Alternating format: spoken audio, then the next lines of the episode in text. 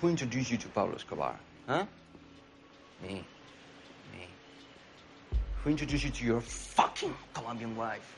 Hmm? Me. Who protect you? When my friend Cesar Rosa wanted to slice your fucking throat out. Huh? Me. Who made you make millions and millions of dollars? Me. And what do I get in return? This. Accusations. I have always given you everything, George. Always. But.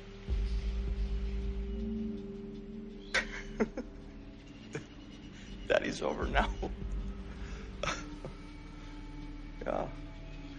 You know, this is my operation, my dream. So go home. Go back home. Go home. Go back to your stupid little life. Go back and sell half grams to your fucking relatives for all I care. Because you're out. Déjalo, déjalo, déjalo. Déjalo. Because you're out. And don't be so emotional, George. We are brothers. We are brothers. Ah! Llévense a este come mierda. Next time it's fucking loaded. Bye.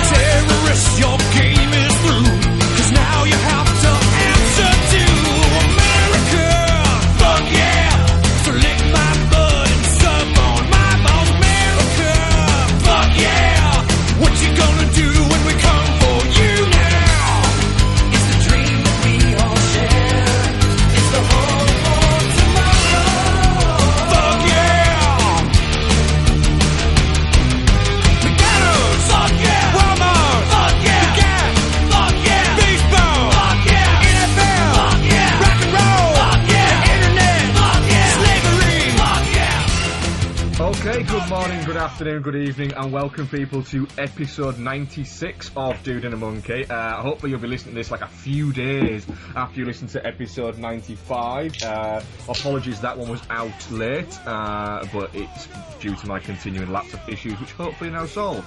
I'm your host, Mark Foster, and as ever, I'm joined by my wonderful co-host. Ian Loring, hey guys. Hello, and this week uh, we are going to talk about a film that Ian hated, American Sniper. Yeah, I mean, like, it, yeah. Yeah.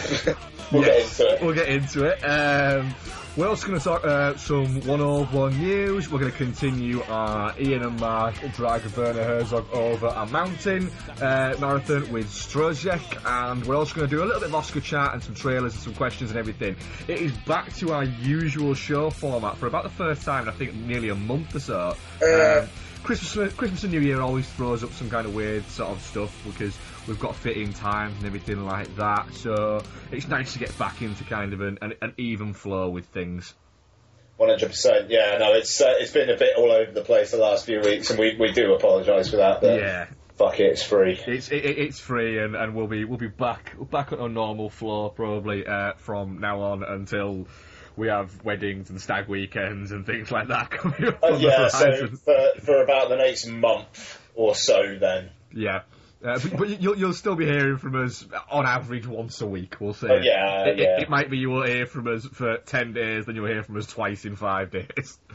But you'll, you'll still be hearing from us plenty. Um, Ian, is there anything you need to add before we jump in and do a little bit of Oscars chatter? Because, of course, the nominations came out um, on Thursday, I believe. Indeed. Um, no, I don't think so. Uh, no, no. Uh, let's let's go. Cool, right. Uh, well, the Academy Award nomination came out. We'll just we'll run through kind of like the the, the big uh, the big hitters. Um, the one that seems to have caused the most kind of uh, chagrin, it seems to be Best Animated Feature Film. Uh, the film was nominated with Big Hero 6, The Box Trolls, How to Train Your Dragon 2, Song of the Sea, and The Tale of Princess Kaguya.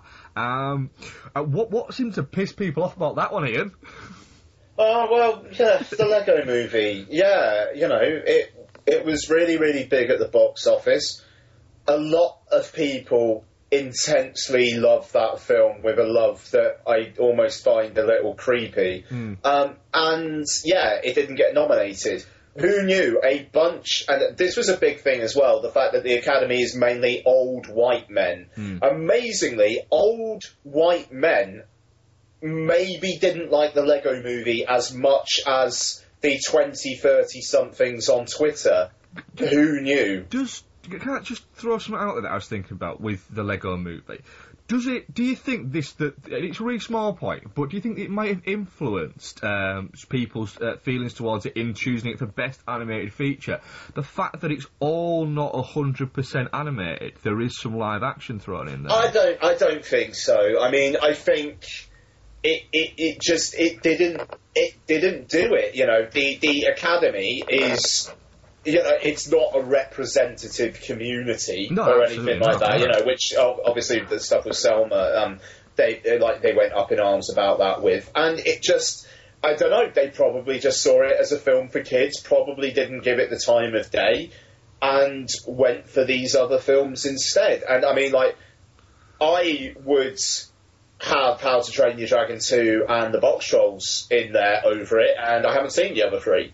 Yeah. Um, so I I don't have a problem with it. Um, it it just I don't see why people are getting so het up about the Oscars. It's Yeah. a weird valid- validating of their opinions, and I know also in the end of the day, the Lego Movie is a film that has done very very well. Thank you very much. Without Oscars. Maybe give it to a film like The Tale of the Princess Kaguya or even The Box Trolls that could actually probably do with the recognition. Yeah, it, it, it's a strange thing, you know, the, the fact that people seem to seem to still um, view the Oscars as being almost like a well. Uh, Hang on a minute. Surely Blair's one of the best films. You you know, for instance, the best picture nominations were American Sniper, Birdman, Boyhood, Grand Budapest Hotel, The Imitation Game, Selma, um, Theory of Everything, and, and Whiplash, which you pretty much could have picked those those out as being the ones that would probably get nominated. There's a couple of ones where I was almost surprised that they didn't get nominated. Uh, for instance, I was I was a little bit surprised that Inherent Vice didn't get in there, uh, just based not on the fact that of, of the actual film itself, but based on the fact that it's a Paul Thomas Anderson film. Um, uh, uh, and you know, the Academy nowadays they're without imagination you know they they put forward the films that they think they should put forward. I'd That's it. also, I'd also maybe wonder with the best animated feature thing where it might have been a case that maybe the marketing people behind the Lego movie assumed it was going to get nominated, Yeah. so they didn't really push it to the Academy members. Maybe, You know, yeah. I, I mean, like everybody assumed the Lego movie was going to get nominated, like straight up, and I have to wonder if that that maybe there was a sense of blaseness about it. You know, I mean, like the, the Song of the South, which is the new film from the people who did The Secret of Kells, which also got an Oscar nomination a few years back, surprisingly. They probably just pushed it, it in front of the, that branch's eyes. I think we also have to remember. I think the animated feature category. I don't think the nominations are decided for by everyone. No, they're not. I, you know, I think it might be a specialist branch. So in that case, then the argument could be maybe the animators didn't see enough craft in the Lego movie to give it the nomination. I mean, what, what have you got? You've got a Ghibli film, you've got um, How to Train Your Dragon 2, which uh, is gorgeous and has very adult the- themes lying under it. Big Hero 6, I haven't seen it, but, you know, maybe my argument falls apart there slightly. ma- but then, maybe it doesn't. know, 'cause I, wonder, um, I wonder how many of those specialist people have been given checks, uh, uh, have literally been given checks for working by, mm, let's say, Disney. Uh, yeah, and yeah, absolutely. And then the box trolls, which is you know um, it, just stop motion and CG. There's a craft to it, and I mean, with the Lego Movie, in the end of the day, the vast majority of it is CG. Mm. You know, as as much as they try to make it look like a stop motion, it's not. And I I, I, I don't know. It just I, I, I it was weird how uppity people got about it. Mm. It, it, really took me aback. Yeah, I mean, were there any sort of sort of like um, curveballs that you thought where you looked at it and thought you know, when the nomination came out, hmm, that's a little bit out of left field, or hmm, not really sure on that one. Um, I, I wasn't. I, I I was. I was pleasantly surprised for Rosamund Pike because Yeah, I mean, the the best actress field is apparently quite a weak field this year, anyway. But um, I, I- you know, I, I, the Gone Girl didn't really feel particularly Oscar-y to me, and I mean, it wasn't really. yeah, it was that was that was never going to get nominated for any for, for, Yeah, for anything yeah. other than acting awards. Yeah, yeah, and, and, and- so you know, fair enough. Even though, did you see the um, the visual effects reel Yes. uh, they did for it? That shit is crazy. But vi- visual effects are one of those things where if, if it's if it's not noticeable, if they're actually doing their job well, then it doesn't get nominated. I mean, yeah. yeah. go back and look at the. I mean, did you ever see the reel for uh, Sorry, Wolf yeah. of Wall Street? Oh, yeah, yeah, no, I did actually, yeah. Yeah, and that was that was incredible. Um, but like you say, if if they're not um, if they're not absolutely noticeable, like a Lord of the Rings or a Transformers, then they assume that they're just not there. Yeah, exactly. Um, but um, no, I mean, the, the I, I don't know. I thought the nominations were all fairly expected. I mean, Meryl Streep for Into the Woods was a little bit. Oh, right, okay. I mean, I- haven't seen Into the Woods, but it didn't really strike me as a particularly awardsy film. It's just Meryl Streep. Yeah, it, that does feel a little bit. And in, in, in the place of Rene Russo for Nightcrawler, I thought that was a bit Yeah, I mean, but we- I mean, in saying that, I, I was a little bit surprised at Emma Stone getting a supporting actress nom for uh, Birdman. I, I Sure. really liked Birdman. Don't get me wrong, and I thought Emma Stone was was great in it. But you know, it, you look at that and say, is that really an Oscar-worthy performance? Though it, it's not quite. She's good, but it's it's fairly turn up and do three days on set. Yeah, a little bit. Yeah, um, I mean, I, I mean, I will say I haven't seen Selma. I was surprised. I mean, like apparently David Oy- Oyelowo got a standing ovation at a BAFTA screening, which apparently is unheard of. So Yeah. I was a little bit surprised by that. Even though, again, apparently Paramount fucked up and didn't get the screeners into people's hands in good enough time. It, it- Um, it literally, it- it, can be something like that. Yeah, that can fuck uh, people because these people don't go to the cinema Yeah, to yeah, yeah. watch things. No, exactly. They, I mean, th- th- that's something that I, I was listening to the Empire podcast, and um, one of the guys on there was saying, you know, you'd think with Selma they'd go they'd go to the cinema and actually see it because it's a film being talked about. And it's just like No, I, I, I, I think maybe it's not understood that these people have families and you know, you know, other shit to do. Yeah, they this isn't their live in the film world. They probably don't take their spare time to kind of do that. And also, the screeners thing is a massive, massive thing. Um, and you know, I, and I, I think that genuinely was a problem. It's interesting. I, I said on tw- uh, on Twitter or Facebook, it's the only Best Picture nominee I can ever remember people talking about getting snubbed, yeah, and it's a Best Picture nominee. yeah. th- you know, one of those it- things as well. The, the, the snubbed thing um, uh, is something that's kind of baffled me a little bit uh, in relation to to the Oscars. A lot, people have used it a lot this year, and it's like a certain film they haven't been snubbed. They just haven't been chosen. I can't see all these people getting together and going, right, uh, can, is, everyone, is everyone here? Yeah, right, we're not going to nominate blah for blah this year. They're not snubbed. It's just out of all of these, they they just didn't happen to get chosen, rightly or wrongly. But these are not. It isn't like on February whatever it is the was it the seventh? Is it on this year? Nah, it's what the Oscars themselves. Uh, When is it? I think it's like a week after the February the twenty BAFTAs. second. Yeah, that's it. It's not like February the twenty second. Hat comes round, and then whatever wins Best Picture wins it, and uh, um, me and you have to go. Oh well, well fuck, you know, Whiplash was w- w- was was my film of the year, and, and, and you know yours might be actually, but mine were going. Oh well, my, my best film of that year was, was The Wolf of Wall Street, and it can't be anymore. Now it's got to be Boyhood because you know the Oscar, it won the Oscar, and therefore it is. These this isn't a definitive. It's a group of people are choosing to award these, and the Oscars, the award ceremony things, uh, as they become more political and more about, um, you know, essentially baiting people into getting things and, and buying awards, quite literally, uh, the Harvey Weinstein approach. Um, it, it- they they've become more about the spectacle of it all. I like the Oscars. I like watching the Oscars.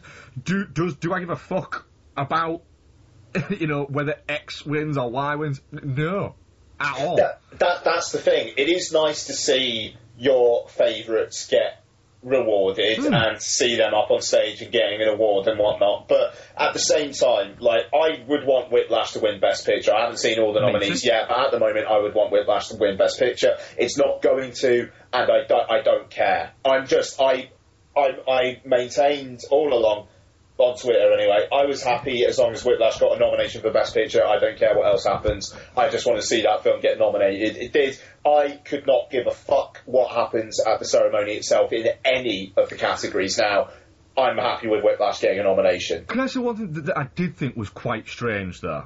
I did think was was very odd. Um, and it's a film that I wasn't and I wasn't that much of a fan of. But Foxcatcher gets nominated for director, actor, supporting actor, Yeah. screenplay, yet doesn't get nominated for picture. It's that. So it had one of the best five directing performances of the year, which is laughable because it's not a very well directed movie, and it had two of the best, one of the best male supporting uh, male supporting actor performances and one of the best actor performances, and it had one of the best scripts according to the Academy. Yet it wasn't one of the best films. That just seems. All of these things were fantastic about it, but then, oh, the actual, the actual completeness of it all wasn't good enough.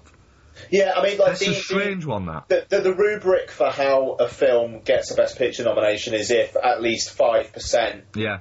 um, of the people uh, of the Academy who nominate the films put it on the, uh, uh, like have it on their list or something like that. Yeah, the, So- the, the, the strange thing is also as well the fact that now the amount of films that can be nominated for Best Picture can change now, can't it? Mm. Yeah, and it's it's this five percent thing which is key. Mm. So obviously, less than five percent of the nominating branch for Foxcatcher was worth it. I mean, it doesn't. The getting a picture nomination but not a director nomination makes perfect sense because of the numbers. Mm. The director and not picture is yeah, I don't get how that works. I mean, it's basically saying, oh, the producers fucked up on that. It's like, well, what did the producers fuck up with? They're the ones who basically get all the talent together, and the talent got nominated. So, you know, dot dot dot. It's it's it's weird. Actually, one surprise: Morten Tyldum getting a director nomination for the in, Im- Imitation Game. Yeah. That is very very odd because that film is fine but the direction is not something that stands out about it. Yeah, I mean, can, can I say one thing that is that is really, really fucking that I'm actually really quite happy with? Um, Blumhouse Productions have got a Best Picture nomination. Jason Blum is an Oscar Is an nominee. Oscar That nominee. hilarious. You know, and you know, and if you look at it, Whiplash is it's a different film in comparison to what they've done before and what they're going to do i- in the future. But it's obvious that that he's seen it and gone. Do you know what? Fuck it. I want that. I, That that is me going against what we usually do, but going. I want to support that fuck it, this movie, and it, it's worked incredibly. Um, go on then. P- predictions.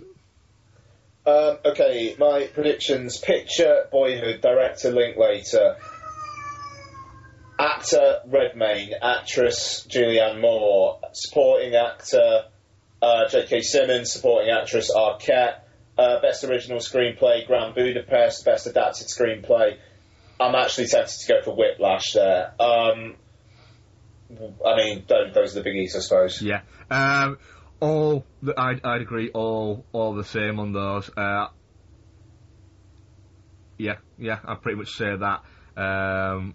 Screenplay, screenplay is the one is the one biggie that Grand Budapest is going to get, and then I think it's going to pick up a few technical. I think overall Grand Budapest may turn out to be the um, uh, the, the the largest winner of the night, but the most the, the most major award it will get is screenplay for me. But I, I think it will get best score as well.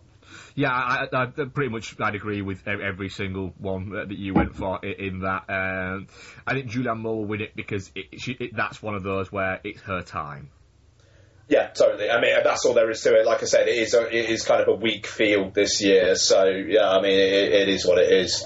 Cool. Right. Um, are there any trailers that you want to chat about uh, this week that you've seen? Uh, let me get my screen back on. I'm going to go on Trailer Addict and have a look. Sorry, I um I turned my screen off when we're recording now to um, keep myself focused. So uh, just be a sec. Um, um, Unfriended, um, which I'm, I'm kind of interested uh, in a way. I don't know, like a horror film over Skype uh, is is an interesting concept. It'll probably be shit, but hey, and uh, Spy, um, the red band trailer for Spy, which um, I'm going to see because I, I like Paul Feig.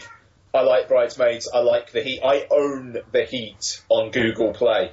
That's how much I, I like The Heat. Yeah. Uh, I, so, I, I really liked the Heat. Uh, I mean, I despise Bridesmaids, but I really liked the Heat. Um, I will watch Spy at some point, but I'm in no fucking rush to do it. No, I mean, I'm not in a rush to see it, but I, I don't know. Like Melissa McCarthy does kind of make me laugh, even when she is just swearing at people. I, I, I think she is kind of naturally funny. I didn't hate Tammy nearly as much as I expected to, mainly because of her.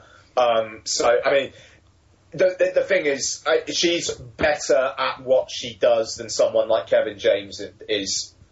Um, and I don't know. I, I, I, I think she's got a bit more to her. Um, so yeah, but yeah, I, I'd agree. I think she's got a bit more to her. I just w- wish she'd she'd stop wasting it with um, fat girl fall down, fat girl swear. Yeah, I, I, the, the thing is, I've got, as, as we've discovered on this show, I have a fairly base sense of humour. so that stuff can make me laugh if it's done well. Yeah, fair enough. I, I'm a I'm a somewhat defender of the A Haunted House films, a somewhat defender. so you know, a light defender. a, a, a very light defender, yes. But uh, how about you? um, Song of the Sea. Um, I was a big fan of um, the what's it called again? Secret of Cows. Secret of Cows, yes, that's it. Big fan of that film that I can't remember the name of. Um, so I'm, I'm looking forward to seeing uh, Song of the Sea. Um, Anarchy, a film starring a lot of people, uh, including Ed Harris, Ethan Hawke, Anton Yelchin, Penn Badgley, Dakota Johnson.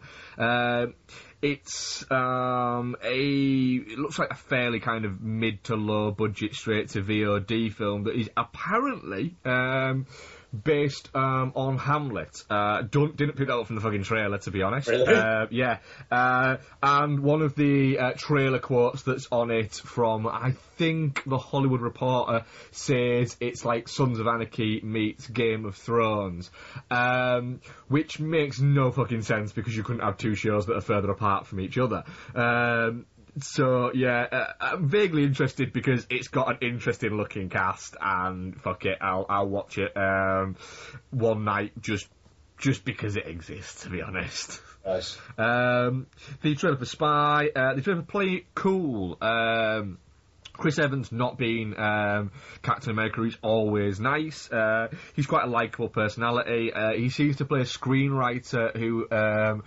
wants to write something more meaningful, uh, but he's just stuck in a world of writing romantic comedies. And you know what happens? His life turns into a more meaningful romantic comedy. Uh, so yeah, there's that, and then Out of the Dark, um, a horror film about possessed kids and shit like that. It looks really terrible, and I'll inevitably end up watching it. Nice. Uh, other than Oh. that, not a lot really. Um, I just a slight tangent. Yes. um, just because it might be useful to one or two listeners. Re- kind of random, but bear with me. Um, Virgin Media are raising their prices, um, like mid-contract. Send out sent out letters to a bunch of their customers. Our bill was going up about ten percent, um, uh, but thanks to a new government ruling where if um, you are going to get mid- mid-contract price hikes, they have to offer you an out with no charge. Yeah. Um, yeah, I was able to phone them, and they've cut down some of our HD channels, but all the other channels that we had are still there, just most of them in standard def. I can live with that. They've given me BT Sport free for six months and a reduced rate of seven pound a month for um, going on in the future from that down from fifteen. And they've given me a code where I get Netflix free for six months. They've ta- taken the first month's bill off entirely, and they've lowered my prices. I was going to be paying fifty four something a month. I'm now going to be paying thirty eight a month, All right. and all they've done is take off some SD channels. Yeah. So, my message to people on Virgin Media, if you got that letter about the price increases, phone them up, tell them you're going to fucking leave, and they'll do you a deal like that. Just straight away.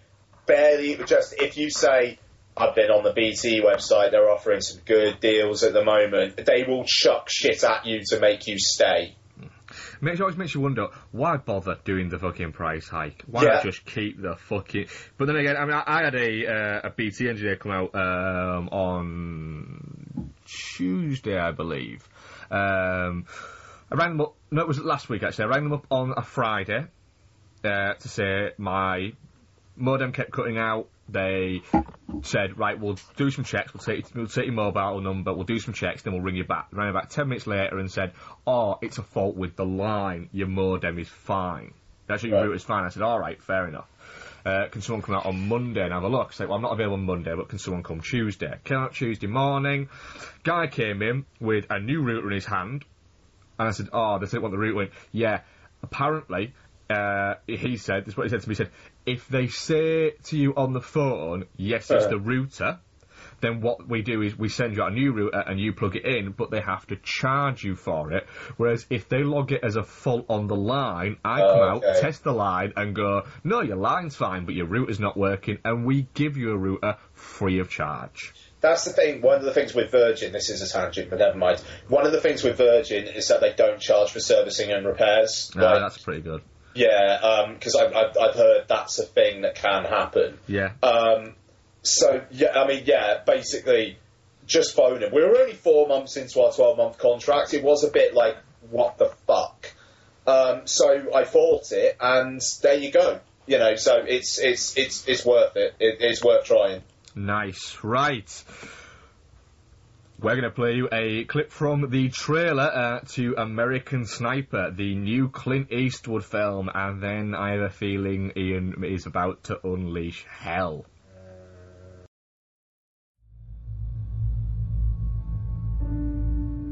Let me ask you a question, Chris. Would you be surprised if I told you that the Navy has credited you with over 160 kills?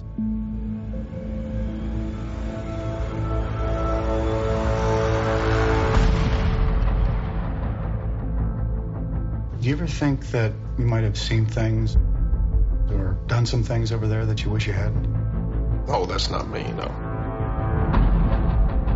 What's not you?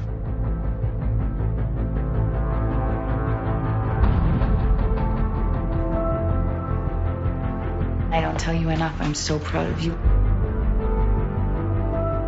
You're such a great father. So you're not worried about what might happen?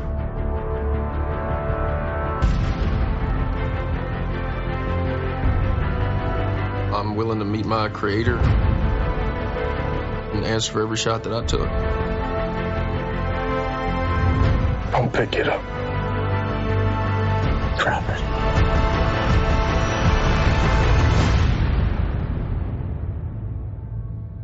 So, what are you in Germany or where? I'm stateside. You're home? What, what are you doing? I guess I just needed a minute.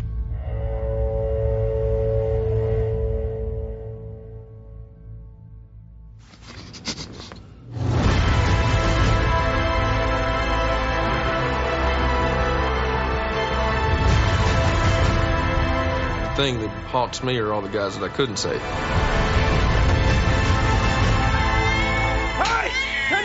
Please, right now! I'm ready. Oh my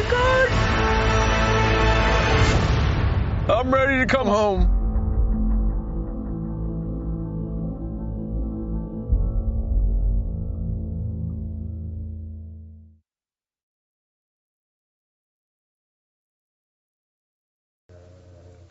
Okay, you heard there a trailer for American Sniper, uh, the biographical film of uh, American Navy, U.S. Navy SEAL uh, Chris Kyle. Um, stars. Uh, who's it star again? My brain's gone Bradley dead. for some reason. Cooper, Bradley Cooper, Sienna Sienna, Miller, Luke Grimes, An animatronic um, baby. a I don't even think animatronic. A uh, It is. Kmart baby, um, directed by Clint Eastwood. Um, it tells the story of Chris Kyle, a former. You'd say cowboy, but he was more rodeo king who feels compelled to join uh, the army. Um, seems to get dared to join the U.S. Navy SEALs by somebody calling him a chicken. Um, it then turns out that he is an ace sniper. He is still recognised as the deadliest sniper uh, in U.S. America uh, in U.S. Uh, military history, with 165 confirmed kills and well over 200 uh, possibly unconfirmed kills. Um, Ian, you just didn't get on with American Sniper, did you? It's reprehensible. It's offensive. It's poorly made. I will say Bradley Cooper is fine. He's fine. And good on him for bulking up. I wish that he had better material to play with. Aside from that, I the feelings of rage I got at the end of this film are akin to the feelings of rage I got from grown ups. Ooh. And the, the, the thing is, uh, as I said, as I've said on social media, it basically feels like a drunk Republican just going America, America, America for, for, for over two hours, and that's all there is to it. Um, there is not one moment where the film seems to even suggest that there is a fault to this man's personality, despite the fact that he is horrible to his family, but like in a in a quiet way where he never blows up at them, but he just does whatever the fuck he wants. He is a shitty husband. He's a lousy father until the very end of the film. Um, and I, it just, I, I, I, th- there must be more dimensions to the actual man than this. It, it, I mean, I'm sure the family l- love the portrayal here because it's going to basically deify him. And it also paints an impression that you are a chicken unless you fight for your country until you get post traumatic stress disorder or die in the line of battle. I, I, I think it is dangerous, this film. I'm, I'm not, I'm actually not joking. There are people who are going to be inspired by this film and who are going to fucking die. Can I, ask you a quick question? How long do you think? Um, it, it, it- you know, the, the the the vast majority of the film is um, Chris Kyle's military career, right? Um, how long do you think uh, he was in the uh, services for? judging by this film, I mean, literally just going by where he is with his family at the start, where he is at the end. Yeah. I would say maybe a decade. Right. How long would you say he was out of the uh, service before he was killed? Which is what it, it, essentially it takes you up to that moment at the end. Like six months. They they seem to move and then he dies the next Right. day, but judging by He was in the services for ten years, and the events after it for him from him coming out covered is just shy of five years. That's fuck. That is that. And I, I, I just checked that because I was just curious as to as to how long he was actually out because it is. And remember, guys, we are all spoilers all of the time. It is literally dealt with that portion of the film from from when he essentially says. I quit and, I, and I'm out. Is dealt with in. Would you say it's 15 minutes. minutes? Yeah, yeah, I'd say 10 10, minutes. 15 minutes, yeah, 15 sure. minutes tops. Um, Yeah. yeah, I just checked. Close to five years. So what you're saying the, there, the, the film doesn't do that at all because No. there is no way those kids are any older Exactly. than like eight or nine. And so what you're saying there is, is, is absolutely right in terms of what, what this film shows you uh, of of this character. And the thing is, um, I didn't hate it as much as as, as you did. It didn't it didn't have that effect on me uh, uh, certainly. Uh, what I'll say though is there's a good film here. There's a good story here. There's a good way to look at it. And Bradley Cooper, it, um, you know, this isn't Eastwood approach Cooper for it. Bradley Cooper, this was his kind of baby. He bought the rights to the to the book and everything, and it's uh, and it was him who wanted to make it. Originally, I don't even think he was going to star in it. He was just going to produce it. Um, and it, it had been it had been offered around a few various uh, directors that had, that had almost made it, and then it ended up being Eastwood. And I think that that is the moment where this film went wrong because Clint Eastwood is, is a very talented filmmaker. He's proved that over 40 years that he's a very talented filmmaker. However, Clint Eastwood has a very set out set of um, political feelings, and you know, he's not a, you know, he's a very sensible and a very smart man, but this film is very much to, you know, with the way it's directed, is very much his sensibilities, and it seems to be fighting against the sensibilities of how it's been written, or even Cooper's sensibilities to an extent. So it ends up trying to say one thing, but ends up saying another thing, and it, it, but all in all, to me, it, it just didn't say that much. And then you've got this really weird kind of run through the middle where he, what he seems to be doing from about you know, from his first tour of duty, is it, it seems to be him in a personal war against um, an enemy sniper who might be better than him. Yeah, I mean, and, and the, don't even get me started on the on the uh, on the enemy sniper thing. It feels like somebody said to Clint Eastwood, "We need to have." Any semblance of character for this guy whatsoever, just something, anything. So Eastwood just took the afternoon, went into a room, got a random woman to play his, play his wife, got another animatronic baby, showed one shot of the guy's wife, and said, "There's your character, now fuck off." You Yeah. know, I, I just it, it, I, it's I mean, and I, I th- that whole thing.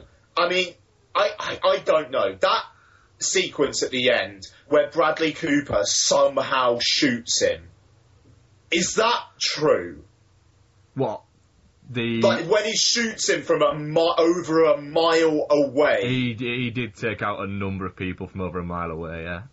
I mean, like the thing is, the film itself makes that feel apocryphal, just unbelievable. Yeah, it, he. It, it's the thing is, it, it's it's a really it's a really strange film because it, it is slightly underwhelming to be honest. Uh, I was I was actually quite looking forward to it until what you said, and then it made me think, oh right, is this going to be, you know, is this going to go against my kind of liberal sensibilities? And I'm not an, an arch fucking liberal, um, but I have quite liberal sensibilities, and it, it didn't tweak on those that much. I was very much able to personally. Um, it, because it didn't get under my skin like it, it seemed to get u- u- under yours. Um, the, I was watching going, well, I, I'm, I'm not enjoying as such, but it, it's interesting to see what's happening with this character. But it all just seems to brush over a surface. You know, this guy was, you know, c- clearly uh, had been affected by it and was clearly aware that he'd been affected by it, and other people were aware that he'd been affected by it. And it, it, the film actually says that, but it then says that he, it, it kind of wants to just brush the- the over fi- what he did about what he, what he actually the, did the about it. film, it basically says the film is essentially saying if you get it, you know, if you take the fact your blood pressure is high seriously, you're a pussy. You know, I- it- But then it- again, but then again, you know, there will be people out. You know, he that, that Chris Count might have just been one of those guys, and it, It's just- it is. It is at the end of the day, it is a story of essentially of, of his life. So if that's the way he would react, the film to an extent has to react like that. Yeah, no, I mean, I, I, I understand that, but it just it uh, from a so from a moral social point of view, I'm I find it incredibly disturbing that this film is just it, is giving that point of view, not even bothering to challenge it. I mean, and his relationship with his wife. Again, I was listening to the Empire podcast earlier on, and they were talking about how Sienna Mil- Miller had some meat to chew on. No, she doesn't. She uh, she goes from good time party girl to basically a hectoring you need to spend more time with your kids and your family, which I, I agree with, by the way. But the way they portray her is essentially just a woman who is on the other end of the phone and who gives a fuck about her. He's doing this for his country and for his brothers. He's going to shoot those brown people because they're against him. He doesn't care why. He doesn't want to understand them. Yeah, it, it, it, I, and and that's great. And this guy's a fucking hero. It, I, I- it, I, I, and also, it doesn't even really, to me, conjure the spirit of a man who has a great sense of skill. And again, I think it's because that the stuff like shooting him from a mile away is done in such a like slow motion, like music drowns out of it. You know, CG bullet rushing towards the guy kind of way, that it makes it feel fake. The, the, the construction of this film feels wholly artificial to me. It doesn't feel like there's a beating heart here. The only beating heart that feels like to me is the head of US Army recruitment. so you, you think it, is a little bit kind of wants to be. It, it is a bit of a recruitment poster for. I, I, th- I think it is a complete recruitment tool. And holy shit, the US Navy and Army must have been jizzing in their pants when they first saw this. It, it, I mean, it, it's it's like Top Gun, but for the land instead of the air. I, and, I mean, like, and the film made it made like ninety million dollars in three days this weekend at the US box office. It was almost the highest earning R-rated op- like uh, uh, weekend of all time. yeah, You know, so a that's- lot of impression, a lot of impressionable eyes have seen this film this weekend, and that really, really worries me. And I'm not a pinky liberal myself. I mean, like I'm, you know, I'm not a fucking communist. I don't, I, I've never gone on marches or anything like that. Um, even though I did vote for the Communism Party once, so maybe, and that well, actually wasn't that long ago. So, but yeah, um, I don't know. Ma- ma- Maybe my my opinion's mud. I don't know. It's just I, I, I it really, really this film really fucking bothered me. Yeah, I, mean, I, I was I was a little bit um, interested because a lot of people sort of said you know about Sienna Miller being completely underused and everything like that. Um, and uh, to be honest, when people started saying Sienna Miller's quite drastically underused, I, I was actually quite happy about that because she's she's proven over you know. Uh, the past sort of ten years, that she's actually not a very good actress. Let's be honest. Sienna Miller's all right, you know, but she seems to be a little bit kind of, you know, going for more, more meteor roles. You know, she's, you know, in the past sort of, you know, she's gone from doing stuff like um, Stardust and GI Joe, uh, and just like a woman to, you know, this year she's done Foxcatcher and American Sniper, and in both, you know, in Foxcatcher she's barely fucking in it. Let's be honest, and in this she has a little bit more to do, and she's she's In- in perfectly all fine fair- in it. Yeah, I mean Um, the, the point the point of Fox. I mean, like she's less of a presence in the story of Foxcatcher. She's supposed to be a presence Yeah. in American stuff. But Uh, but I, I think with it, I, I just think that maybe again, maybe in the, the hands of a different director, that that character may have got a little bit more to do. But the simple fact is, I, I don't think Eastwood gives a fuck about that character. He, No, he the only character he gives a fuck about is the U.S. Army and Chris Kyle. As a cog in the machine, Yeah. but a particularly effective cog in the machine. yeah, it- it's more that that's, that's drawn into it. And again, it points back to the. I- Like I say, I've nothing against Clint as, as a director. I think he's a great director. But I, I just think that this could have done with uh, a director. This story could have done with somebody who would have added a more more balanced view to it. Um, because you quite, yeah, quite easily could have gone too far the other way uh, and gone for somebody who's far too uh, liberal and far too, you know. Horrors of war and war is unnecessary and all that, you know Yeah, I mean, I, I, I mean, I will bullshit say, that you get to, which which is you know is the other the other side of the nonsense of it all. Um, Brian De Palma's Redacted is the opposite extreme of this film, Yeah. and that film's a piece of shit as well. oh God, yes. So you know, so I, I, yeah, I mean, if it's a badly made film, it's a badly made film. Uh, one one thing I didn't think that was particularly bad in this film uh, was the um, the montage scene at the beginning of him in basic training. It, it just that Oh. just felt a little bit like, really, really, you've done. You're going to do that? You, you're going to do a basic training montage and you're going to make it look that crappy? Mm. Uh, and of course, um, right, Clint Eastwood has one, two, three, four, five, six, seven, seven children, right? Uh, and I'm guessing of those seven children, at least five of them will also have children, right? So it's possible that Clint Eastwood has been in direct contact with upwards of double figures worth of babies. So why can't he tell that every single baby in this movie doesn't look like a fucking baby? Yeah, I mean the the the, the fake baby is like a thing now. Like it's it's widely known on the internet. It's it's brutal. I it, it just it again. It's a bit of it, it's kind of a signifier of Eastwood's lack of care. Like I mean, I I I've read reports that apparently as soon as the film was done in production, Eastwood was like, right, I'm off, and Cooper basically oversaw the post production process, and you know it, it's. Is that because Eastwood didn't like it, or because No, because he, because he's? Clint Eastwood. Yeah. because he's Clint Eastwood. You know, and to be fair, I mean, Christ, he had Jersey Boys as well. I mean, like he's he's been pretty busy no- lately. Yeah, and the thing is, with Jersey Boys, that's a film that nobody even remembers was released last year.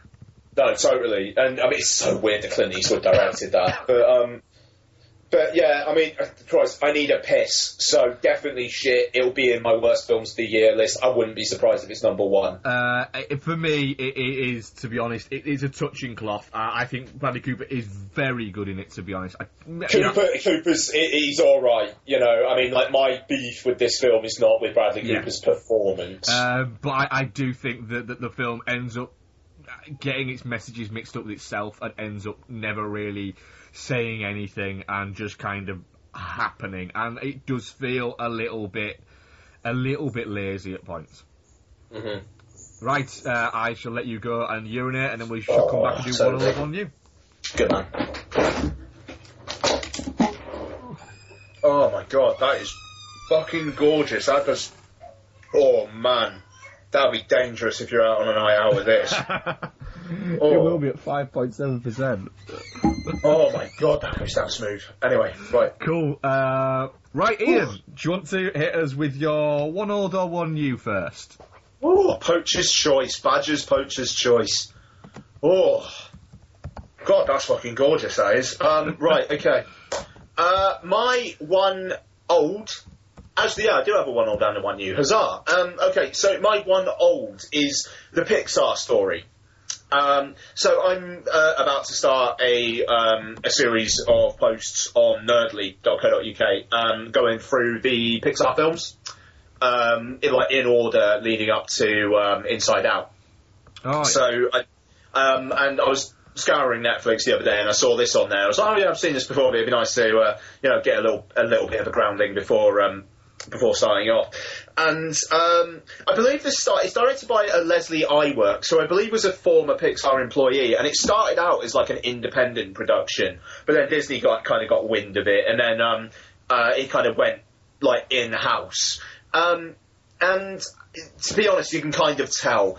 Uh, it is it is slightly a puff piece uh, about how Pixar um, started, essentially from um, its. Uh, it, it's kind of it, its startings in um, uh, for uh, working for George Lucas, and the uh, these guys made a Pixar computer, and then uh, George Lucas was just like, I don't want to make software, so you're out. And then Steve Jobs kind of bought them and then took it from there, and they had a dream of making an animated feature, and it kind of goes from there. Um, and it's it's it's interesting on a pure fact level. Um, but I will say, have you ever seen um, video of like the Pixar offices? Yes. Right. Does does the, the does the term enforced fun ever come across to you when you watch videos of the Pixar offices? Yeah, it, it, it's that whole um, kind of that whole internet explosion. Let's be a fun company like the Google campus and all of that, where everybody has to, you know, look like everything's joyous and amazing, anything like It's- that. Yeah. It's like in my office on Children in Need Day. Hmm. You know, where it's just let's do stuff. You know, let's let's let's I don't know, let's have a bake sale and let's all dress up in crazy clothes and you know, I mean, obviously that's for a good cause and whatnot. I would hate to work at Pixar. It would drive me nuts. It would be like that episode of The Simpsons, Itchy and Scratchy Land, where um, it's that place where it's New Year's Eve every night. Yeah. Um, it, it would just and he and the the the the, the, the Marge says to the, the the waiter like, oh, it must be so brilliant celebrating this every night, and he's just like, kill me. yeah, it, it, just uh, it would drive me up the wall. It'd just be like, look, I just want to animate this fucking tail. All right, just stop it. All right, I need to make sure that all the hairs in this tail are responding to the wind direction. I don't need you telling me that I need to try some of this incredible pie. Yeah, and and sitting in a beanbag, not not constructive. What I'm doing, to be honest, really, being Yeah. Being honest, really irritating. Every time I lean forward, the back of it shoots up, and I have to readjust, and it, Yeah. it just, I hate you all. John, John Lasseter, right? I need to concentrate on animating this fucking tail. I can't sit in a beanbag chair and do my work animating this tail. I just, I'm gonna, I'm gonna get sciatica, and then you're gonna have to deal with that, and then this tail's never gonna get done. Can you, can you imagine? Can you imagine the person in the meeting they right? We're painting uh, the uh, new staff kitchen. Uh, any ideas on colours? Could we just go? Could we just go like grey? Could we just go like grey? Uh, get the fuck out. Seriously, get, Yeah. get, get, just get the fuck out. Uh, I have an idea. What? How about you, do we do it? A rainbow colour, and we have a, a, a big animated lion comes out and roars at you every time you put the kettle on. You see, that's the kind. That's the kind of that's the kind of out of the box thinking we need out here, Terence. Yeah, yeah, exactly. It, oh my! I mean, it would do. Oh, it just give give me the sweatshops in Korea where DreamWorks probably put their shit together. you know, at least it get some fucking work done. Yeah. I just realised Lottie's really close, and I've been swearing for about the last three or four minutes, but I don't know if she's paying any attention. Um, but yeah, anyway. Um, and the, the thing is, it talks about the development, it talks about Toy Story and a little bit on Bug's Life, and then it goes up to the inc- no Cars, I think. But like as it does each next film, there's less and less time spent on each one, and it's like there's a section on The Incredibles where uh, Brad Bird is talking about how he was essentially an outsider. He was the first outsider brought in to direct a Pixar film. That's interesting. Yeah. You know, I want to hear more about that, but no, instead we're going to have footage of Pixar's paper aeroplane making competition and stuff. It just, it, it, it's, it's, it, I mean, like I say, from an information point of view, it's interesting, but it's, it's not dry because of the people in it, but it's very standard issue slot A into tab B kind of, kind of documentary filmmaking. It's it's got no bite to it at all, really. Apart from um, when they are talking about when they first did um, Toy Story and it was terrible and they basically scrapped it started again. Then with Toy Story 2, they scrapped it completely nine months away from release. You know, they um, What's interesting about Pixar these days is like their brain trust and how they have they seem to have no problems firing directors halfway through and then putting directors in. You know, uh, famously they did that with Brave. The um, uh, the uh, it was like the first Pixar uh, uh, female director. Yeah. Um, she got shunted out, but um, she still did enough work to actually get an Oscar, and she's up on stage with this guy who who kind of took her place. You know, and it's like that's the kind of stuff I'm interested in. Yeah, Brave wasn't made when this came out, but it just. Yeah, I mean it's fine, and but I don't really know why I watched it again apart from getting this thing done, and it's the only old I had this week, so sue me. Yeah. Cool. Um, well, I'll do you my. I'll do my one new because my one new is also documentary. It's the only one new that uh, I can talk about because the. uh, Probably the other ones are films that we're going to discuss in the, the future, um, on future episodes.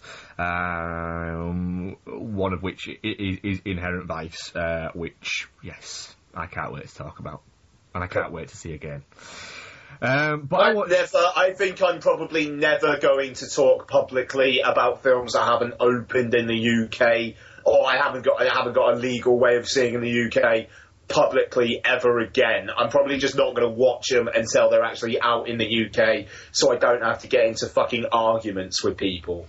Uh, bring it on, is what I'll say to people. Yeah, I, I, I just I can't be asked. See my Facebook history over the last couple of weeks for that. Sorry, carry on. Yeah. Um, I watched um, a film called uh, Deceptive Practice and noticed it was on um, Netflix um, and wanted to watch um, and just but I, I was in a really funny mood where I, I didn't want to watch a film but I wanted to watch a film you know what I mean. Uh, so I came across this and it's uh, it's essentially it's a documentary about uh, Ricky Jay the uh, actor writer uh, and magician um, and Ooh, okay. Um, and what it does it's it's kind of like it's him um, talking about how he got into magic, but it's not like a, a documentary about his life going up through. It's a documentary about how um, when um, he was a, a kid, his grandfather um, got him into uh, magic, um, and his grandfather happened to to know quite a few of the, the sort of the popular magicians uh, of the time, and so I mean Ricky Jay to give a, a, an idea uh, about sort of Ricky Jay and. Um, how much of a career he's had in, in magic and everything like that. Ricky Jay is, uh, I think, is like in his mid sixties. Uh, he's probably like sixty six, something like that, right? He has been a paid magician and working as a paid magician since he was six. TL. He- His first, he's been working on stage, not not paid, but working on stage in front of people, and not just like his family, but on stage in front of people since he was four. Um, and he's been a paid magician since he was six. Um, and it goes through uh, his grandfather essentially uh, introducing him to sort of um, you know all these various sort of magicians um, that were around in sort of like the uh, early sort of 60s and the and the sort of mid 50s and going through sort of him saying like and, you know I'd go around um, and spend sort of time with them and they'd teach me this trick and they'd teach me this and you know I'd get that. And then when his grandfather died when he was 16 17 because he just didn't get on with his parents he essentially just left home. Um, and then went out and tracked down other um, magicians and card um, sharks and things like that to learn all of this. And has been working essentially since he was like 16 uh, as as a magician. And now he you know he crops up in films. You know he's, he's you know, famously worked with Paul Thomas Anderson quite a bit. Um, for anyone who doesn't know Ricky Jay is um, just quickly just quickly go on IMDb, uh, type in Ricky Jay, and straight away you'll recognise him as being, you know, he was in Magnolia. Uh, sorry, he was the uh, narrator in Magnolia. Narrator, He was in. Boogie Nights. He's done loads, but also look at the amount of things where um, he's actually on there as like a a crew. Uh, he- he's on part as part of the crew where he sort of put the prestige. He works a of- lot with David Mamet, doesn't he? He does work That's a lot with Mamet, and, and Mamet is actually uh, directs a lot of his stage shows as well. And Mamet's actually in this documentary as well, talking about him because they they do talk about Ricky Jay as well in this, and they do mention that he he can be quite an abrasive character, and he can also be quite a, a, a lovely character. There's a great thing with uh, a, a a journalist from the Guardian where she was working with him, um, writing a piece on him, and. Um, she's talking about the fact that he was she, she was writing a piece on him while the BBC were doing a documentary on him, um, and the documentary maker was essentially she said was you know trying to to push him into doing this certain big trick for the big end of this piece that the BBC were doing on Magic and on Ricky Jay himself, and because he was being pushed to do it. He didn't want to do it, and he ended up getting really annoyed. So he, he turned around to this this journalist, this um, Guardian journalist and said, you know, come on, you've got to do this interview. Let's go and do it now. Let's go and get lunch and let's do this. What is it? He said, and he, he said, you know, and he said, he said, said, says, you know, he sat down at this cafe and he put his menu and he's reading his menu and he's talking about this trick. Um, that the director wants him to do and how he doesn't want to do it, and he said he's talking about it like for like two minutes. So then all of a sudden he just lifts up the um, the menu. And he's done the trick, and this trick is producing a solid block of ice, like uh, a foot square, out of nothing. And she said, you know, we've been sat there for like two minutes, nobody brought him anything, and he produced it out. And the thing is, she's visually, she is quite shaken by when she's recounting the story, and he's actually tearing up. And he's he's getting quite shaken by just saying the story and just talking about how how it, it freaked her out and how it's amazing the fact that he wasn't doing that for an audience. He was just doing it Yeah. just just out of it. And there's there's, quite quite a lot of it. He's, he's talking to Ricky Jay. He, he's talking about the fact that um, the most relaxing thing you can do is to sit down at a table with a deck of cards and lose twelve hours. And it, it, it, he's showing you like, and the good thing about it is, is it's not, it doesn't show you an awful lot of tricks. It's one of those things where the documentary's about an hour and a half long. I'd say give yourself a good couple of hours, watch the documentary, and then after it, or even before it, actually, um, go onto YouTube and type in Ricky Jay 42 assistants, for instance, uh, 52 assistants, uh, and watch that. It's about 45 minutes long, uh, and that is the stage show um, that is, is featured in bits of this. It's directed by David Mamet, but it just gives you an idea of, of how fucking good a magician and, and, and card manipulator this guy is. But it, it is an absolutely, if you have any interest in magic or in, in Ricky itself, himself, it is an absolutely fascinating documentary. It's an hour and a bit long, an hour and 25 minutes maybe. Like, Not even that, I don't think. I think it's maybe like 76 minutes. But it's on Netflix UK. It might even be on Netflix US as well. Um, but it, it, it A, a deceptive practice. uh, yeah, yeah, a- absolutely that's fascinating. It, it, it's brilliant. But what I would say is, I'd, I'd actually say maybe before, if you get time, maybe not right before, but you know, a couple of days before, something like that. Uh, watch even just a few, even if you just type in Ricky Jay in, in YouTube and just watch a few of him, just to get an idea of, of him as a magician and as a card manipulator, and it gives you a level of when he's talking about these various uh, people, like that were his mentors and that were his idols and everything like that, it gives you an idea of, of how good he actually is and how th- he, he doesn't see this as he sees this as an obsession and as a life, not just as a vocation or anything like that. Um, and it, it, it's, it's a brilliant documentary. I was incredibly impressed by it. Sweet. That sounds really fucking good. That. Yeah. Um, so go on then. What's your what's your one new? Okay then. So my one new will be the Spierig Brothers' latest film, um, which is now out on VOD in the US. Predestination. Um, so Spearing Brothers they directed um, Undead, uh, like in the mid noughties, and they directed uh, Daywalker, Daybreakers. Daybreak. Yeah, that was a that was a came out of nowhere. Really good film, Daybreak. Yeah, yeah, which is really, really solid. Um, starred Ethan Hu- uh, Hawke, and he returns here.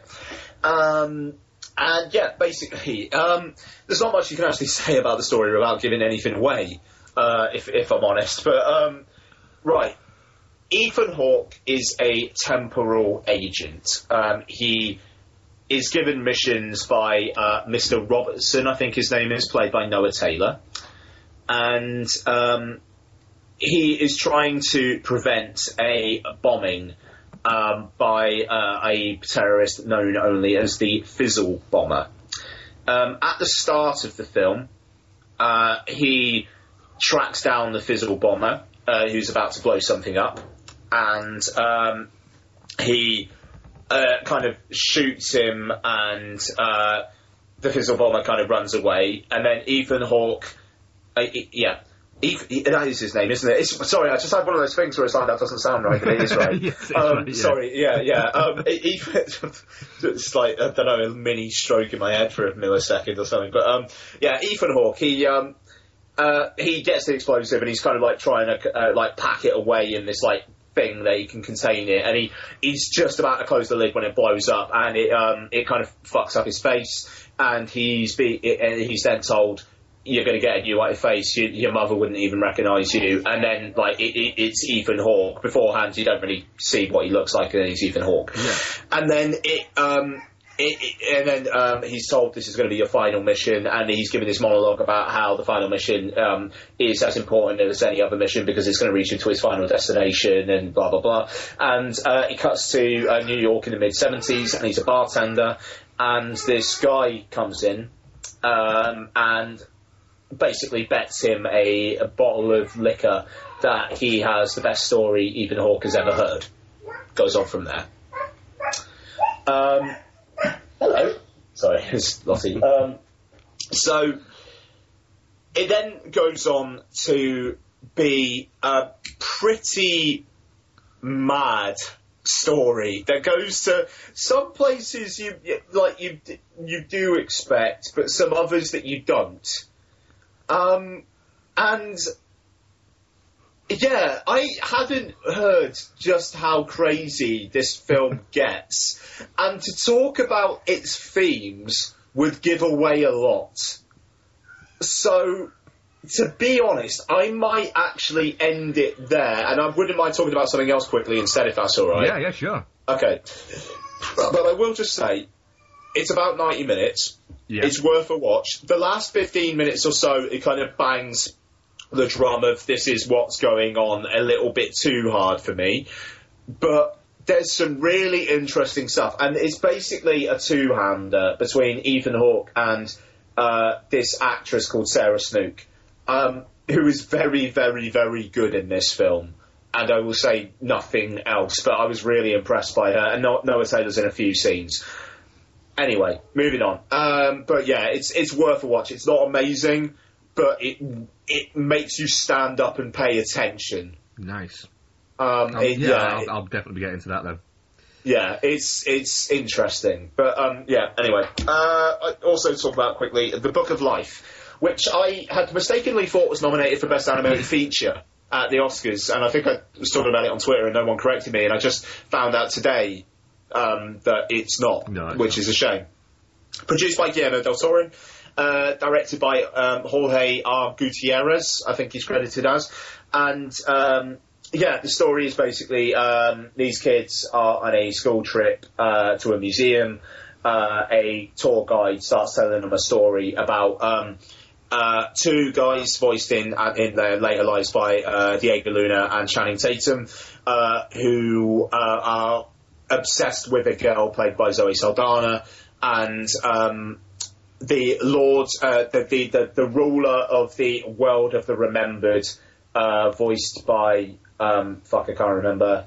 Never mind. Uh, places a bet with uh, the ruler of the forgotten, um, uh, voiced by Ron Perlman. These two lands that people go into where uh, if they die and they're remembered by the people still living, they're in the land of remembered, and it's bright and colourful and joyous. And uh, if they're uh, if people forget them, they go to the land of the forgotten, where they basically kind of they're like lost souls essentially. Um, they place a bet with each other about which one of these guys is going to win the heart of the girl, and um, it kind of goes on from there. Um, really charming, um, really fun. Um, I, I was actually quite taken with it. Um, it's got a really weird soundtrack where it's like a load of kind of like Mexican, almost mariachi band reworkings of like of, of popular songs. There's a, a there's a version of "I Will Wait" by Mumford and Sons, which I wasn't expecting. Um, which is, I mean, it's it, it's bizarre, but it's it's it, I don't know, it's all quite cool. Channing Tatum's character is brilliant. He's this like doofus who I can't remember this, his name, but whenever I think his name's like Diego or something, and he's like he- he basically becomes a successful army man, and whenever he goes into battle, he just jumps out of frame and goes Diego, and, just, and then just goes to work. It's I don't know. It's really. I wish I knew his name because it's not Diego, but Joaquin. No, that's it. It's like Joaquin. It's, it's, oh, it's so good. Um, and Diego Luna's kind of like the, the kind of the more sensitive soul kind of guy, and um, it's it, it goes to some pretty crazy places, but it seems to really uh, give a lot of time to kind of Mexican law, um, and it's it's I, it's it's got a like the lack of beating heart in American Sniper. This has got all the beating heart. this film is so full of sincerity and and a kind of a lovely feel that I, I it, it seemed to get kind of middling reviews when it came out, but I I don't see how anyone would not be charmed by it. It's just a lovely, fun, funny film. Um, and yeah, I, I actually thought it was a bit of a, uh, of a delight. So, The Book of Life. Um, not my favourite animated film that came out in 2014. Uh, that would go to The Wind Rises or The Box Trolls as well. Um, like, uh, the more kind of traditional animated films, I suppose, The Box Trolls would be my pick. But um, yeah, uh, The Book of Life, it's really worth a watch. It's, it's a great deal of fun. Oh, I'll, I'll, I'll, definitely get around to that one at some point. Yeah, Nice. um, yeah. I, I remember really enjoying the trailer and thinking it looked looked a hoot. Yeah, it, is a hoot, is, is, is it, but it's very sweet as well, very sweet. Ah, good, good. Glad to hear that it's not. It, it doesn't end up being a little bit too saccharine and not quite No, there. God, no, no, no, no. It's it's it's uh, it's a lot of fun. Ah, good. Right. Uh, I'll throw my one old at you. Um, I um, was at work on Friday night. Um, Amazing. I was covering for my own boss, to be honest. I wasn't. I, I, I ended up working last night as well, which is Saturday night. and I don't usually work Saturday night, uh, but I wasn't in Friday night, uh, and then I offered to cover for my boss so she could have a day off. Um, I was working the bar upstairs on my own. Uh, the electricity kept on going off, so I essentially I was sat in a very cold, very dark room, waiting for people to come hell. upstairs if they wanted to use the bar. For when then I'd have to run downstairs and put the electric back on and hope that it stayed on long enough for Oh, these people to have a drink. That was what I had to do. Luckily, nobody actually came up. Right? Nice. So what I ended up doing was I ended up sat in an incredibly cold room on a quite comfortable sofa with my iPad on my uh, on my legs as I was kind of squatted up, and I thought I'm going to watch a film. Um, And I ended up sort of, and if I'm doing that kind of thing, I'll watch what I've already watched. And I was flicking it through um, Sky Go actually, um, and came across um, Gavin O'Connor's Pride and Glory 2008 film. Have you ever seen this before? No. Oh no. Yes, I have. Yeah. I watched. I, I tested the print at work, and it was like midnight on a Wednesday night, and we had late shows because it was Orange Wednesday, and we stuck it on, and I was tired. yeah. Well, So I barely remember a thing about it apart from Colin Farrell and whoever the other guy is getting into a punch up at the end. Ed Norton, yeah. Ed Um, Norton. I, well, I, I I remember uh, watching the cinema um, and kind of enjoying it. I remember getting it on DVD and again kind of kind of enjoying it, but always thinking there was something not quite right there. Uh, see an idea if people haven't seen and Glory. It's by Gavin O'Connor, written by Gavin O'Connor and uh, Dude and the Monkey uh, favourite Joe Carnahan. Um, and it is at the start. Um, the uh, there is a group of um, NYPD officers are killed in a raid gone wrong. Uh, it turns out that these NYPD officers um, are under the um, stewardship of uh, Noah Emmerich's character Francis Tierney. Um, turns out that, that he comes from essentially a, a, lineage of uh, NYPD servants. His uh, father, Jon Voight, um, Francis Tierney, is um, now one of the police chiefs.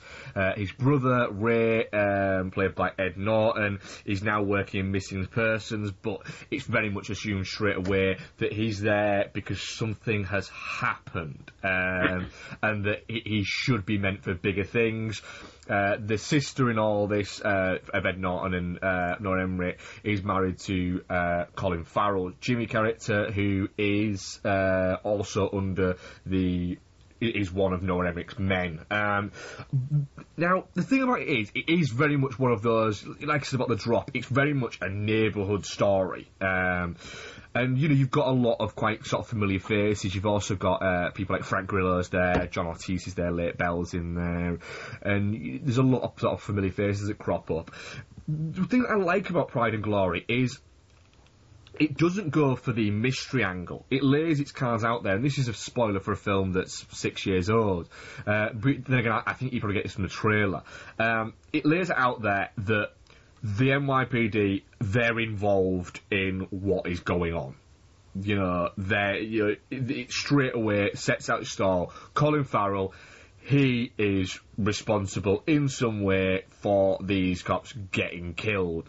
And it's like him covering his tracks, or attempting to cover his tracks, but he doesn't seem to be very good at it. And then Ed Norton's character's put on a task force of tracking down what's happened, and he's then got the conflict of well, you know, I might end up getting not only my brother, but my brother-in-law, and everything all ends up getting on top of him, and it, it ends up all colliding. And the film is brilliant and great up until bless you, up until it gets to the moment where you have Oh, the sorry. the confrontation between Ed Norton and, and, and Colin Farrell, and what Hmm. happens there is it it ends up just becoming a fist fight, and the problem is that Is it a fist fight in a bar? yeah, it is. It, that, Yeah, that, yeah. that five, not even five minutes, that's two or three minutes feels completely incongruous to everything else that has been handled. Because Gary O'Connor is a very sedated and very balanced um, director. You know, things like Tumbleweed and you know Warrior, they're not. They don't go for big over the top. I mean, Warrior is very much you know, it, it, it's very it's a very emotive film, but it, it it does downplay a lot of it, and it just seems like that moment there feels just not quite in keeping with everything else. But then it, it it, pulls it back by having a great kind of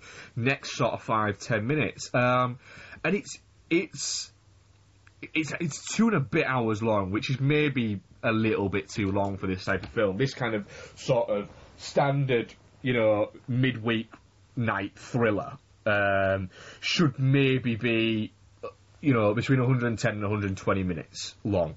This thing should be between no, I'll go on further than that. This film, this type film, should be either 107 minutes or 117 minutes. That's how long this film should be. Um, and maybe if you'd just taken that small bit out and maybe rewritten it, it, it would have got a lot more recognition. But it's still sort of, you know, on, on a rewatch, I still really enjoyed it, still really got into it. It's a really great story. It kind of all fits together and makes sense, and I was a, a big fan. Fair enough. I genuinely, apart from the fist fight, I don't think I remember a single thing about I, I it. remembered uh, very little um, going into it, but it, it goes back to what we were saying a couple of weeks ago. This is the sort of thing that you would like to see Ed Norton be more involved in doing, rather than you know, not. I mean, he, he's very good in Birdman, but I'm, I'm saying the fact that you know he doesn't do an awful lot nowadays. Uh, in comparison to what he, he used to do, you know, in the past few years, you know, he's been in you know, Birdman, the Grand. Well, actually, since Pride and Glory, he's done the Invention of Lying, where I think he was he had a cameo in that. He did Stone.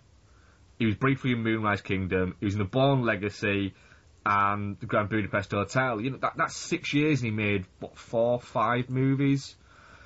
You know, and when you think about it, this is a guy who did People vs. Larry Flynt, Rounders, American History X, Fight Club, The Score, and Death to Smoochy in a four year period.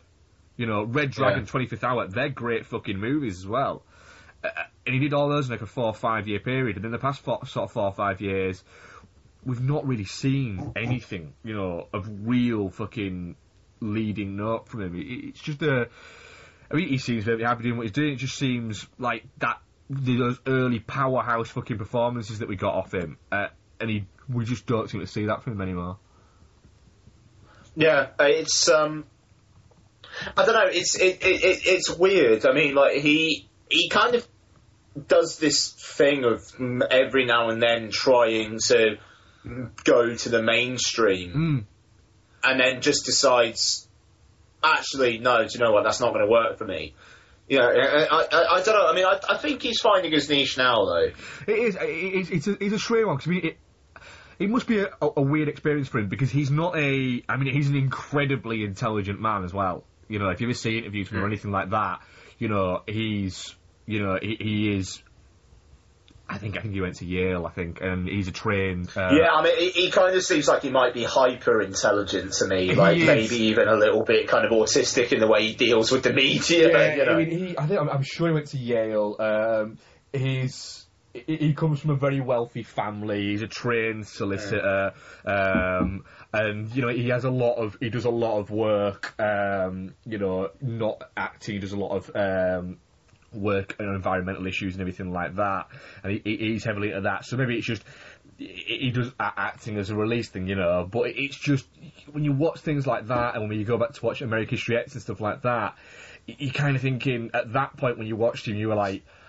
Oh, there was there was so much there, and you were really looking forward to a new Ed Norton movie coming out, and now you don't really have that, and it's a little bit. You'd like that back, that energy and that spark back a little bit, suppose. yeah, yeah, yeah.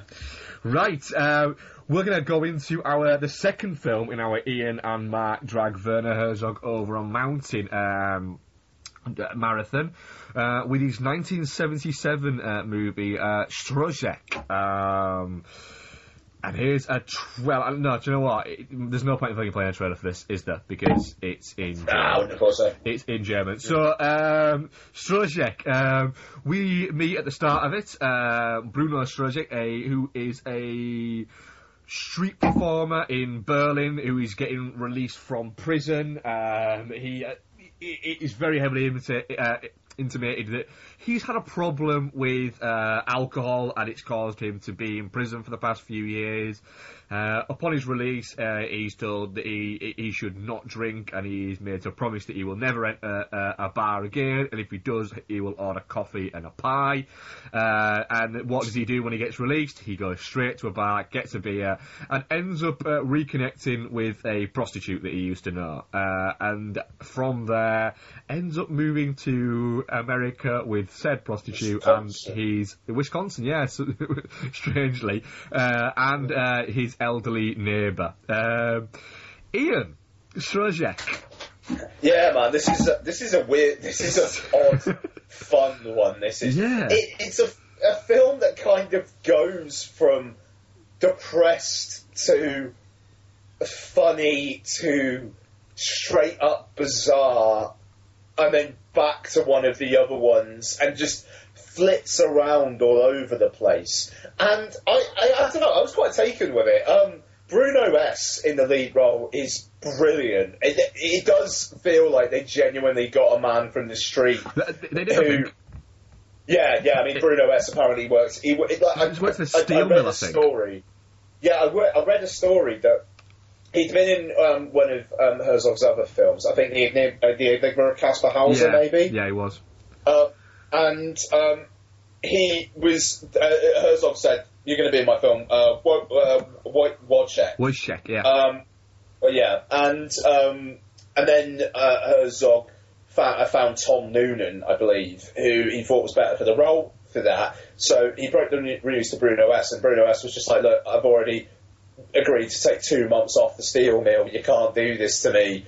I need the money. I need to live." So Herzog just wrote this film and gave it a similar title. Yeah, that is so exactly true. um, yeah, which which is which is amazing. It kind of shows the strength of character that Werner Herzog has as well. They'd be willing to do that. Do you know how long it Um, took Herzog to write this film?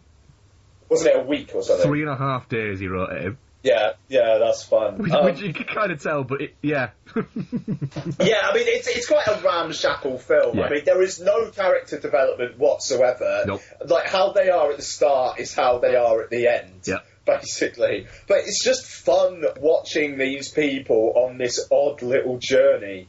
And again, like with most of Herzog's films, it's the characters that that that, that make the impression and the, the kind of the individual scenes.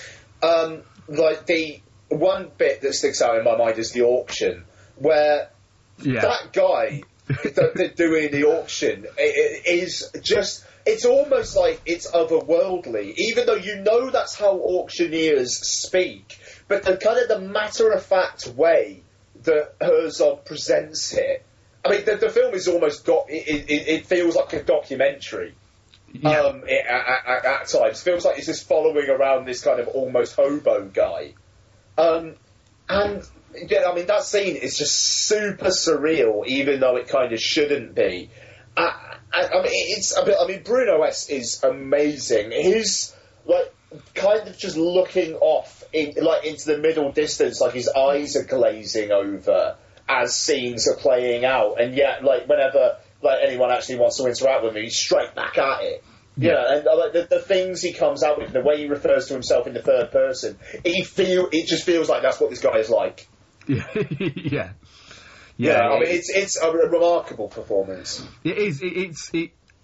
It does feel. You, can when you're watching it, you can feel that it was kind of. It, it, it- to an extent, it was thrown together. Uh, but then again, you, you, know, Herzog. That's not just. You know, that's sometimes how Herzog works. You know, he's even if he has an absolute set in stone story.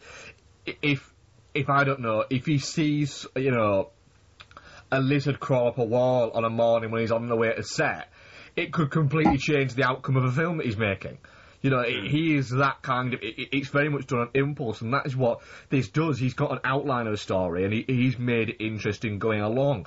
Um, you know, you've got the, you know, the, the weird pimps that are after um, Ava, Eva, Um, and they they just keep on cropping up, and are just these two really bizarre bizarre characters, and then you've got that that really um, just very Herzog ending where he essentially he becomes less interested in the characters in the film and more interested in these these strange little machines that he's found. Um, The last the last fifteen minutes are amazing. Yes. Like just straight from the robbery yeah, and what happens there, and just like the way that the like the, Bruno S just buys this massive turkey.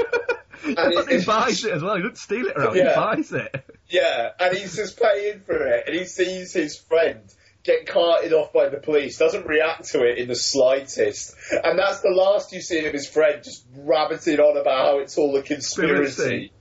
And um, I, I, I mean, I just thought him then like going up north because you, I, I was thinking, oh Christ, he, somehow he's going to find Eva, Eva, and we're going to take it from there. It's like no, he doesn't. His car breaks down. He has some a drink with some random guy and then gets on a fucking ski lift and just goes around and around while these animals in these boxes fucking perform. It's Yeah. it's the weirdest fucking thing. And, but and to put to put it oh. across, the animals in the boxes is you pay twenty five cents, right? And one of them is a rabbit jumps from its hutch onto a um, a little fire engine. And a fire engine sound goes, and it looks like the rabbit's driving the fire engine. Another one is a chicken turns on a jukebox and then dances. Yeah. and these are that's a real chicken. Uh, what's the other one? There's, a, there's a, a duck who plays the drum. Uh, There's a and, a, rabbit. and a chicken who plays the uh, piano. Yeah, Uh, I- oh. And the and last, you got that that that that the, the the music as well. Yeah. whoa, and the last, the last kind of minute or so, or two, three minutes of the film, are just shots of those animals, Hmm. just doing what they do. Um, it is, it is incredibly biz- an incredibly bizarre movie in, in the fact that, like you said, that there's no real kind of there is a story, but there's no actual arc to the story. These things just kind of happen, happen. Yeah. and I mean that's, that's that's and I think that kind of aids with the kind of the documentary feel of Yeah. it because it doesn't feel like there's a narrative inherent in this. You know, I mean, like it, it, it kind of feels like you know E- Eva's getting disconnected with Bruno and like there's going to be like a turning point and then they're going to reconcile. It's like no, she goes off with these truckers never to be seen again. yeah. You know, and, and I mean, like you kind of think, oh, but Bruno's going to get his shit together and he's going to like maybe he might get the home back or something. No, Nope. he goes up north and goes on a ski lift. You know, I mean, it's it's it's it, it, again. it does feel incredibly thrown together, Mm. but there's a great deal of fun in it, even regardless of that. Um, yeah, sorry, go on. Yeah, it, is. I mean, it, it, the thing is, that there's not actually that much to say about it because not really, honestly, not a lot happens, and it is nearly two hours long, but. For the most part of it, it's actually really quite entertaining. You know, there's Yeah, a, I mean, there's a it great genuinely scene- it, it flies by. Sorry, There's, there's a great Yeah. scene of him um, actually performing as, as, a, street performer where he- he's got a glockenspiel and a and an accordion, and he sings this incredibly random song.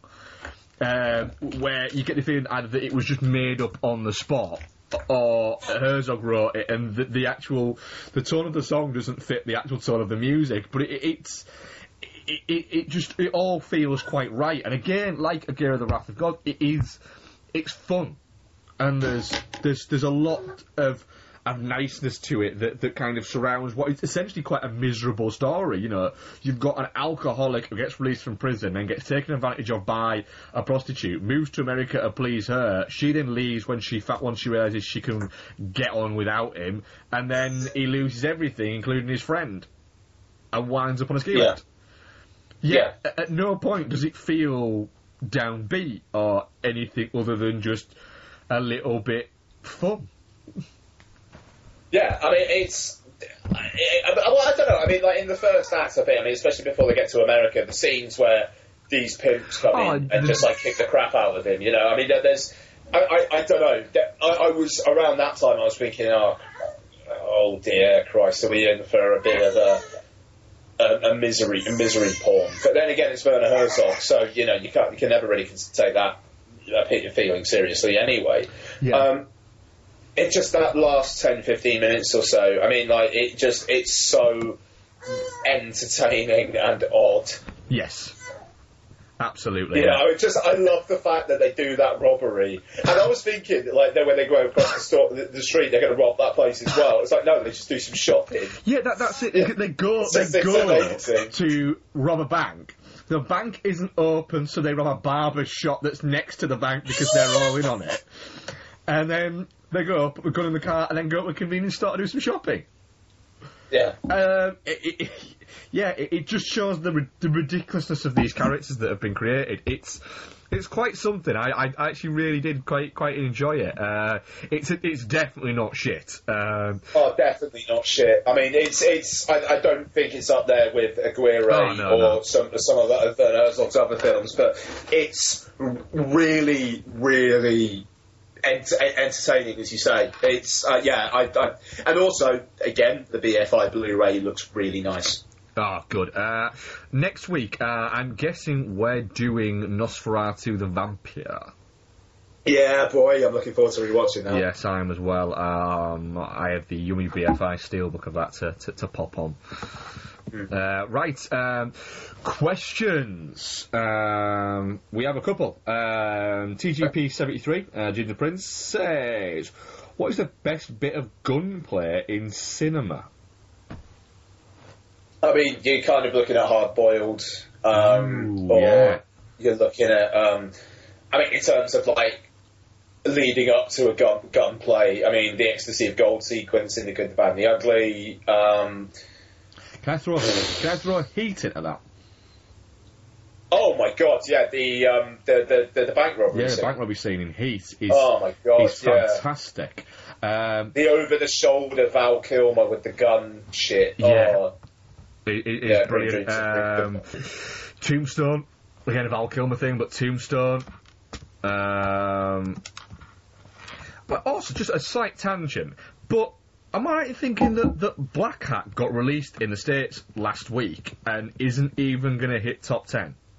Yeah, apparently it's going to make about four million dollars. That's fucking brutal. It cost about, I think it cost about seventy. What, I mean, what's. Is, is it just got that really, really, really apathetic reviews. American Sniper like took a lot of its audience Yeah. away. But I mean, that's Yeah, insane. 70 million, yeah, it- it's predicted to about 4 million. Wow. That's. And apparent, apparently, he's still doing his digital video. Kind of makes it look like shit stuff as well. Uh, Oh, I'm still looking forward to it It's a Michael Mann film. Mate, I'm I'm I'm all over it. I'm I'm I'm still I'm all over it. I, I will watch anything Michael Mann does, but Yeah. it does sound like he, he he might have fucked the dog on this one. Yeah, um, yeah. I mean, back to the, the gunplay. Um, I'm thinking what else might go in there. Uh, yeah, I mean, the one that always strikes me out uh, uh, as being one of my favourite kind of shootout scenes or anything like that always comes back to Heat. I think that's it's an incredibly engrossing sequence, without question. Oh, but Paddington's up to do nearly 20 million. Wow, That's something. in America, that's Nineteen point three million. Yeah, that's good. That. I mean, it's broken. It's broken 100 million worldwide. there you go. You know, Yeah. I'm, sure it didn't cost that. Good good on him. Good on because Studio Canal. They fully financed that film. Yeah, it was like the most they've ever put into a single film. Yeah, exactly, and that's it's paid off and good for them for having the faith because I know it was with I think it was with Warner's because it's produced by David uh, Tangent again, but never mind. Produced by David Heyman, who produced it, uh, pro- produced it, produced the uh, the Harry Potter films. Hmm. So I think like Warner's were all over it, and then they uh, and then they were no, maybe not. Studio Canal pick it up, put some money into it, you know, and with all the creepy panics and stuff beforehand and Colin Firth dropping out, it was all a little bit like, oh dear, and then here we go. Yeah, you know, it, good it on him. really. And it, you know, I mean, I, I, I've, I haven't seen it. I'm very much looking forward to it. I just didn't get a chance to watch it over Christmas. Uh, but, you know, I, I will pick it up when it comes out on Blu-ray. Um, but yeah, it, it, it is amazing how that film went from being, you know, Really? Has anybody asked you to make a fucking Paddington movie? To the creepy Paddington thing, to um, Colin Firth dropping out at the last minute, um, to, you know, the, the Daily Mail doing the whole, you know, what's the BBFC got against Paddington and all that crap, to actually a lot of people saying it's a really sweet, a really nice, lovely family movie. You know, $55 million it cost, uh, and it, it's going to make, you know, probably in excess of 150 million, which for it, it, it's pretty incredible for, for this film, you know, and, and all fucking power to it. Mm, absolutely, man. Uh, the other question we have is from Tom at Very Cinematic. He says, Alex Garland is developing 28 months later. Which Brit actor would you like to see eaten by a zombie? Uh, he's nominating James Corden. Which Brit actor? Yeah. Danny Dyer. It's got to be Danny Dyer.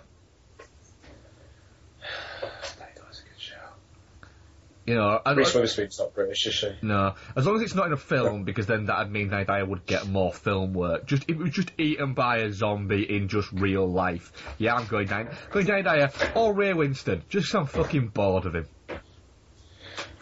Hmm. Danny Dyer's pretty perfect, mind. Yeah, isn't it? James Corden's a good shout as well, actually. I don't hate James Corden as much as everybody hates James Corden. I think he's whatever, but hey. Uh, you're wrong on that one. Nice. Uh, yeah, that, that, that's my that's my two. Danny Dyer's closely followed by Ray Winstone. Fair enough. I'm, I'm just going to agree on Danny Dyer. I think that's pretty spot on. Yeah, cool. Right, uh, that was episode 96. Um, what are you covering next week, Ian? Oh, why do I need a piss again? Because you've been drinking Ex beer. Machina. Yeah, Yeah, I, don't- I very- really do though. Very much looking forward Mate, to I am so fucking excited for Ex Machina. Yeah, I, I, I'm I so- I It's written by the guy who wrote my favourite film of all time, so you know how can I not be? And directed by him, isn't it, as well? Is, is, is that his first, yeah, yeah, is that his first directorial film? Credited, yeah, Yeah, because of course he, he, he didn't direct Dredd, did he? Um, yeah, yeah. Yeah, um, yeah, I'd very much look forward to it. I wasn't, actually, I didn't like the first couple of trailers, but I saw a trailer before I watched um, Taken 3, actually, funny enough. Uh, and after that trailer, I was like, oh, yeah, do you know what? Fuck it, I'm, I'm well on board f- for that. Um, so very much look forward to that. Not heard a bad thing about it either. Yeah. Not heard a bad word about it. Oh, nice. Uh, we're also going to cover um, the next instalment of our Ian and Mark uh, Drag Werner Herzog on a Mountain with Nosferatu the Vampire. We'll throw in some one Do you want to um? Do you want to double bill it with the most violent year instead of one old one new? Yes. Fine with that. Cool. Yep. All right, mate, mate, do one old one new. See, like, see how we go time wise. But I, I think time-wise. priority double bill it. Yeah, I, I'm, I'm fine with that. Very much looking forward to, to that as well. It's like an Oscar Isaacs double bill. It's an Oscar Isaacs special. Oh yeah, I might, we I, like I- Oscar I, Isaac. I might watch. Uh, I might. I might watch Oscar Isaac movies for my one old and one new. So it's just all Oscar Isaacs all the time. I might. I might even. Make, Nice. I might even put a little. A little head of Oscar Isaacs on a little on like a lollipop stick and just put it in front of Klaus Kinski while I'm watching uh, Nosferatu and just move it around so everything's got Oscar Isaacs in it for that week. Um, Nice. Yes, so that was episode 96. Uh, you can get in touch with us, doingthemonkey at gmail.com. Uh, we will check the email at some point, we promise. Uh, I the- checked it today. Nothing. Yes. Oh, well, no, boo. Send us something. Um, if, as long as it's nice. Reviews on iTunes. Um, what else is there? The Monkey, uh, oh, at the Monkey on Twitter, at Ian Lauren on Twitter, at Doofos on Twitter. Send us questions at any point, uh, and we'll save them for the next show, and we'll answer them then. Uh, anything else to add, Ian? I'm good, man. I'm good. That was a fun show. It damn right was, yeah. And good shit. I fucking need a piss so Right, bad uh, again. I don't know what's wrong I'm with me. gonna I'm sorry. I'm going to continue talking so Ian can can't go for a pee uh, for the next sort of I don't know next couple of minutes I think maybe. Uh, yeah, cool. Anything else, Ian? No, no, good, good. Right, I'm good. Thank you very much. Episode 96. Thanks for listening, guys. Cheers. Cheers, guys.